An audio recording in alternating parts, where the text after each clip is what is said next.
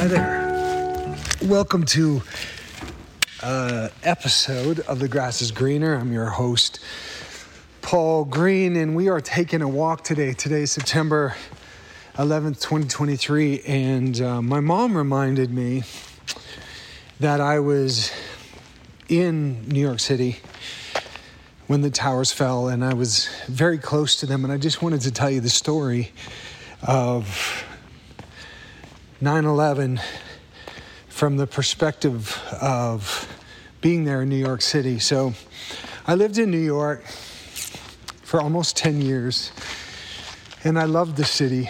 It gave me a lot. I was uh, very active in Times Square Church there, which was David Wilkerson's church. I was playing music on uh, the subways just about every day. It's pretty much where I learned how to play music and and uh, get over my fear of rejection from strangers. Uh, I would play hours a day on those trains. And I just, I, this one day I had to do a photo shoot for Target, the company. Um, and we were in downtown, near downtown in a studio. And I had taken my guitar and played it on the subway. I lived in Brooklyn at the time. Uh, no, I lived in Long Island City at the time, so it was a shorter ride, but I still took my guitar. And I always had my video camera with me. Even back in the 90s, I was filming these, these short videos. I'm just going to take off my sunglasses uh, somewhere here. But um, so I came out of the subway, and a homeless man was screaming, saying, The world is ending, and judgment is coming, and and he was pulling at his hair and it was super intense. And i just was like oh he must be you know on something or this just must be his day. And i ignored it. And then as i'm walking i looked up. I looked up and one of the planes had already gone into the the the, the first tower and I quickly walked to my studio where we were filming, went in the elevator, and by the time I got in the elevator to the top, the second plane had flown in to the second tower. And I took up my little video camera. I wish I could show you guys some of that footage. It's buried somewhere in uh, one of my shoe boxes. And I began filming and standing at this window with about 10 crew for Target, and I saw we watched the towers fall right before our eyes. I just remember some people went to their knees, some people cried, put their hand in their in their their head into their hands and and I just remember obviously work was over. And so everybody kind of hugged and said goodbye. And um, went back in that same elevator out on the streets in the streets, you know, I could, I don't know if, how to describe how close I was, but maybe 10 city blocks, something like that, it, cl- close enough that they evacuated our building. And there was debris uh, following some of the first responding ve- vehicles that came by our, our building. And so I got out on the street and um, started walking north to Central Park. Somehow I got gotten in touch with my cousin's wife at the time, Jenny, and we met in Central Park. And I remember it was a long walk from downtown up to Central Park because none of them you couldn't use subways or there was all these uh, there was all these reports that more terrorist attacks were happening, and we were told that uh, there was planes inbound to hit the bridges, but we had to take a bridge home to get home. So Jenny and I crossed the 59th Street Bridge, and there was a guy who had a heart attack, and th- throngs of people. I have video of this too, and pictures somewhere. So we finally get home, and the way my apartment was in Long Island City was I could see the towers. I might be able to put a picture of that in here, because I think I know where that picture is. Um, and we just watched them smoke and burn. And I remember on the radios of every car we passed was 1010 WINS. You give us 10 minutes and we'll give you the world. That was what 1010 WINS was all about. And, um, and on the radio was constant reporting of these so called inbound planes that were coming in. It was really tricky because my wife was in Europe and Spain, and she just heard that New York was under attack. And she, and, you know, all communication was down. And as you can imagine, my mom was was incredibly concerned about it. But it's one of those days that you know that I'll never forget. And then the, the following weeks and months, the city, how it pulled together, and how everybody really came together as a city to love one another. Still remember the smell, a very distinct smell from the way the towers were burning. We could smell it from where we were in Long Island City, too. That day, you know how people talk about PTSD. I don't believe I experienced any because it just felt like a surreal, like a movie, right? Like you just, there was, it was just unfathomable to comprehend that this could be done. I'll never forget, not that long after Tony Robbins had one of his, one of his uh, workshops, I believe it was Date with Destiny, and in the crowd was a, a Jewish person and a Muslim, and he talked them through the power of forgiveness. And I and I was on uh, my live the other day, and I said, just think of somebody you can forgive. And there was a woman who came on my live, and she goes, I'll never forgive the the Muslim terrorists who took 16 of my family members. I, I'm not sure who this woman is. Maybe she's reading this or listening to this podcast at some point. But uh, there's definitely certain things and certain people that we feel like, nah, never going to be able to forgive that, right? And we just want vengeance. And, and then our whole life just becomes this hateful kind of loop of, we really are a prisoner, right? We're just a prisoner to those that we that we are hating and not forgiving. And, you know, it was challenging after that to get on a plane and you see somebody who is dressed like someone from the Middle East and your mind goes there. Or somebody walks to the front of the airplane and you're all of a sudden, you know, the, the, something from the past triggers you into the present moment and you're just not even dealing with the moment. You're dealing with like a trigger from the past about this thing. And forgiveness is one of those things that, like, as hard as it is to do, it's like one of those things that just takes baby steps. You just sort of start and you kind of let go. You start at the place of letting go of controlling the outcome. And, you know, life just kind of happens and life sort of happens without us controlling it. And certain things are so unfair and so hard to understand. And but we we get really worked up and really fussy when things don't go our way and of course a terrorist attack or somebody who cheats on you or or possibly has abused you or rape or something it's like you're those are the extreme ends of it and it's just like how do you move on past some a moment?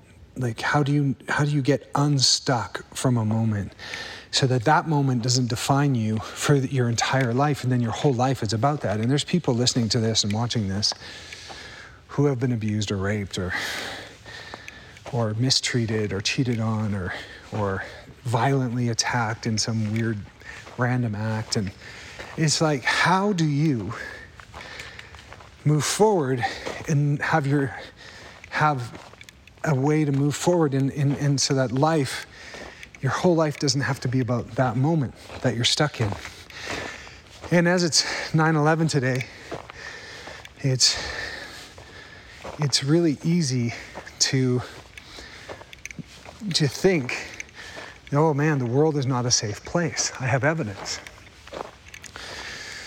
It's not safe for me to go in a high rise building or to go in an airplane or to trust somebody who has a faith that justifies killing infidels and at least that interpretation of the Quran, right? So there's so much that we don't know. And if we're not careful, our interpretation about something that happened in the past, we can drag that on forever and ever and ever, and that becomes our identity and our personality and our personal reality. And we're no longer ourselves. We're just this this identity that's trying to survive this event rather than truly being having the art of being you. And I feel that especially with something like 9/11 which is the most extreme or in some of you some cases there's some folks who've been abused at a certain point there comes a time when letting go is the only option. Because holding on to it and being unforgiven is poisoning your very being and your body and your soul, and the chemistry in your body is toxic. And so, forgiveness and allowing life to unfold as life unfolds takes some time and some practice, and maybe a nudge from someone like me to go, Okay, on a date like 9 11, you're like my furry friend, I'm walking with my cat. On a day like 9 11, it's just is it, it's a reminder that we can be stuck in the past in a moment and have that moment define us as a nation, which it has, where we then went on attack and how many thousands of Americans have died since because of vengeance. We're trying to, even so many lies told about mass destruction weapons and it's how many wars have, have, that did not need to happen as a result of this. If there was perhaps a little bit of wisdom around the response, rather than a teenage response of violence and reciprocity.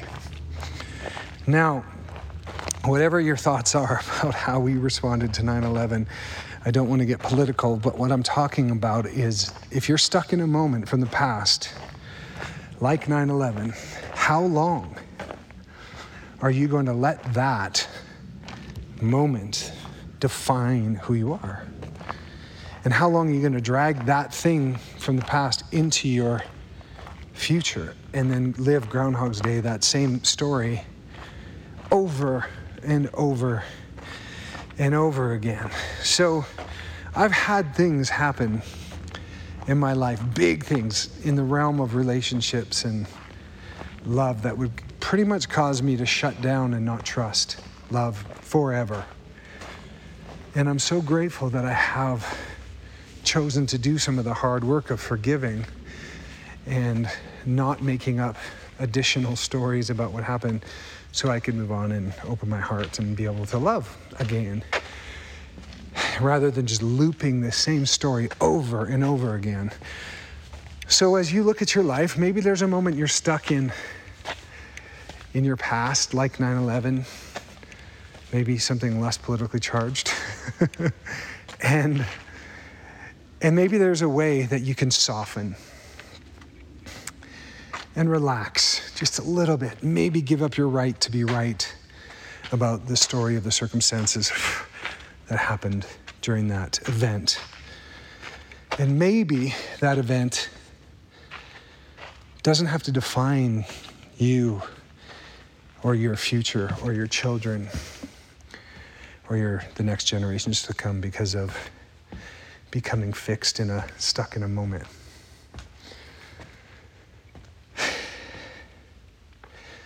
Let it go. Freedom for your soul. The wounds that it gave you could be the wounds that actually free you. And whenever there's a place where we close down, there's a chance to open and experience incredible freedom, power, and self expression. I am speaking from experience. I've had to do my work around 9 11. I've had to do my work around love to be able to trust again, to just let it go and relax. So, right now, as you're listening or as you're watching, can you with me. Take a breath.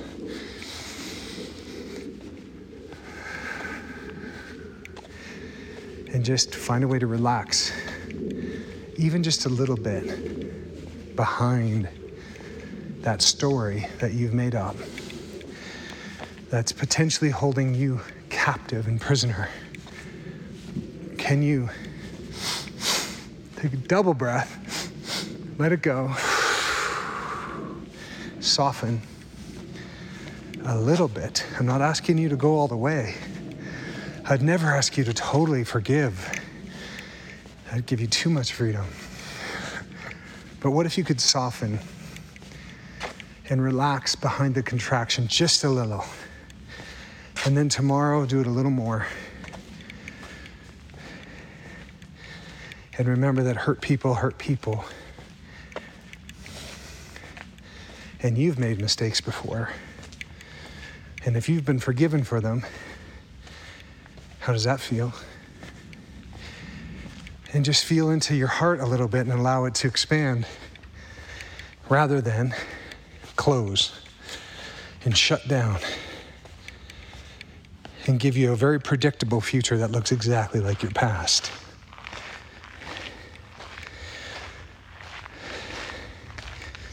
Thank you for tuning in.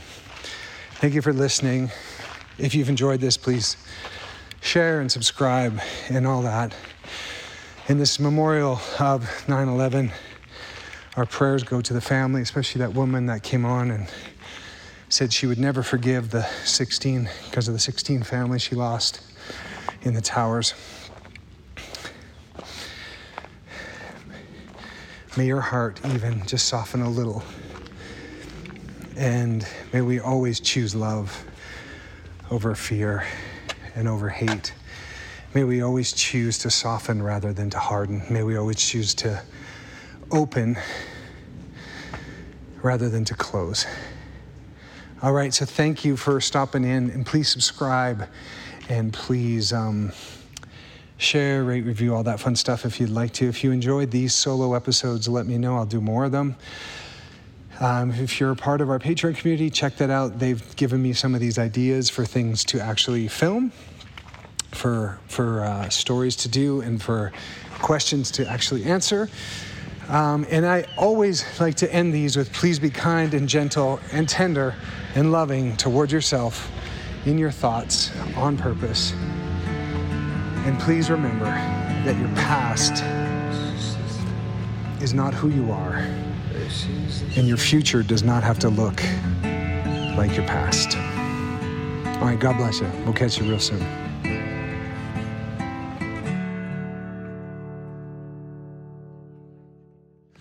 Well, I had an absolutely incredible sleep last night, deep and dreamy. When is the last time you had a sleep that you're like, oh, you wake up feeling refreshed, you're ready to kick butt, go to the gym? One of the minerals that we are all very, very deficient in is magnesium. And I've been looking for a good quality magnesium for a long time that actually hits all the points. Uh, and Bioptimizers has one that has all seven types of magnesium that you will be sure you're getting the highest absorbability, the highest quality and actually allow your body to get all seven types of magnesium, which isn't the only one out there that does that. I love this company. They have amazing integrity. They have a couple other products for digestion. If you find yourself with terrible digestion, they have an enzyme for that. But please, if you like this podcast, you can click a link and just go have a look and read some of the science around magnesium and make sure you use my code, which I'll put in the description uh, when you check out, and that just helps support the podcast and some of the things that I like to do outside of um, my regular career. So thanks again for listening, uh, and we'll see you soon. God bless.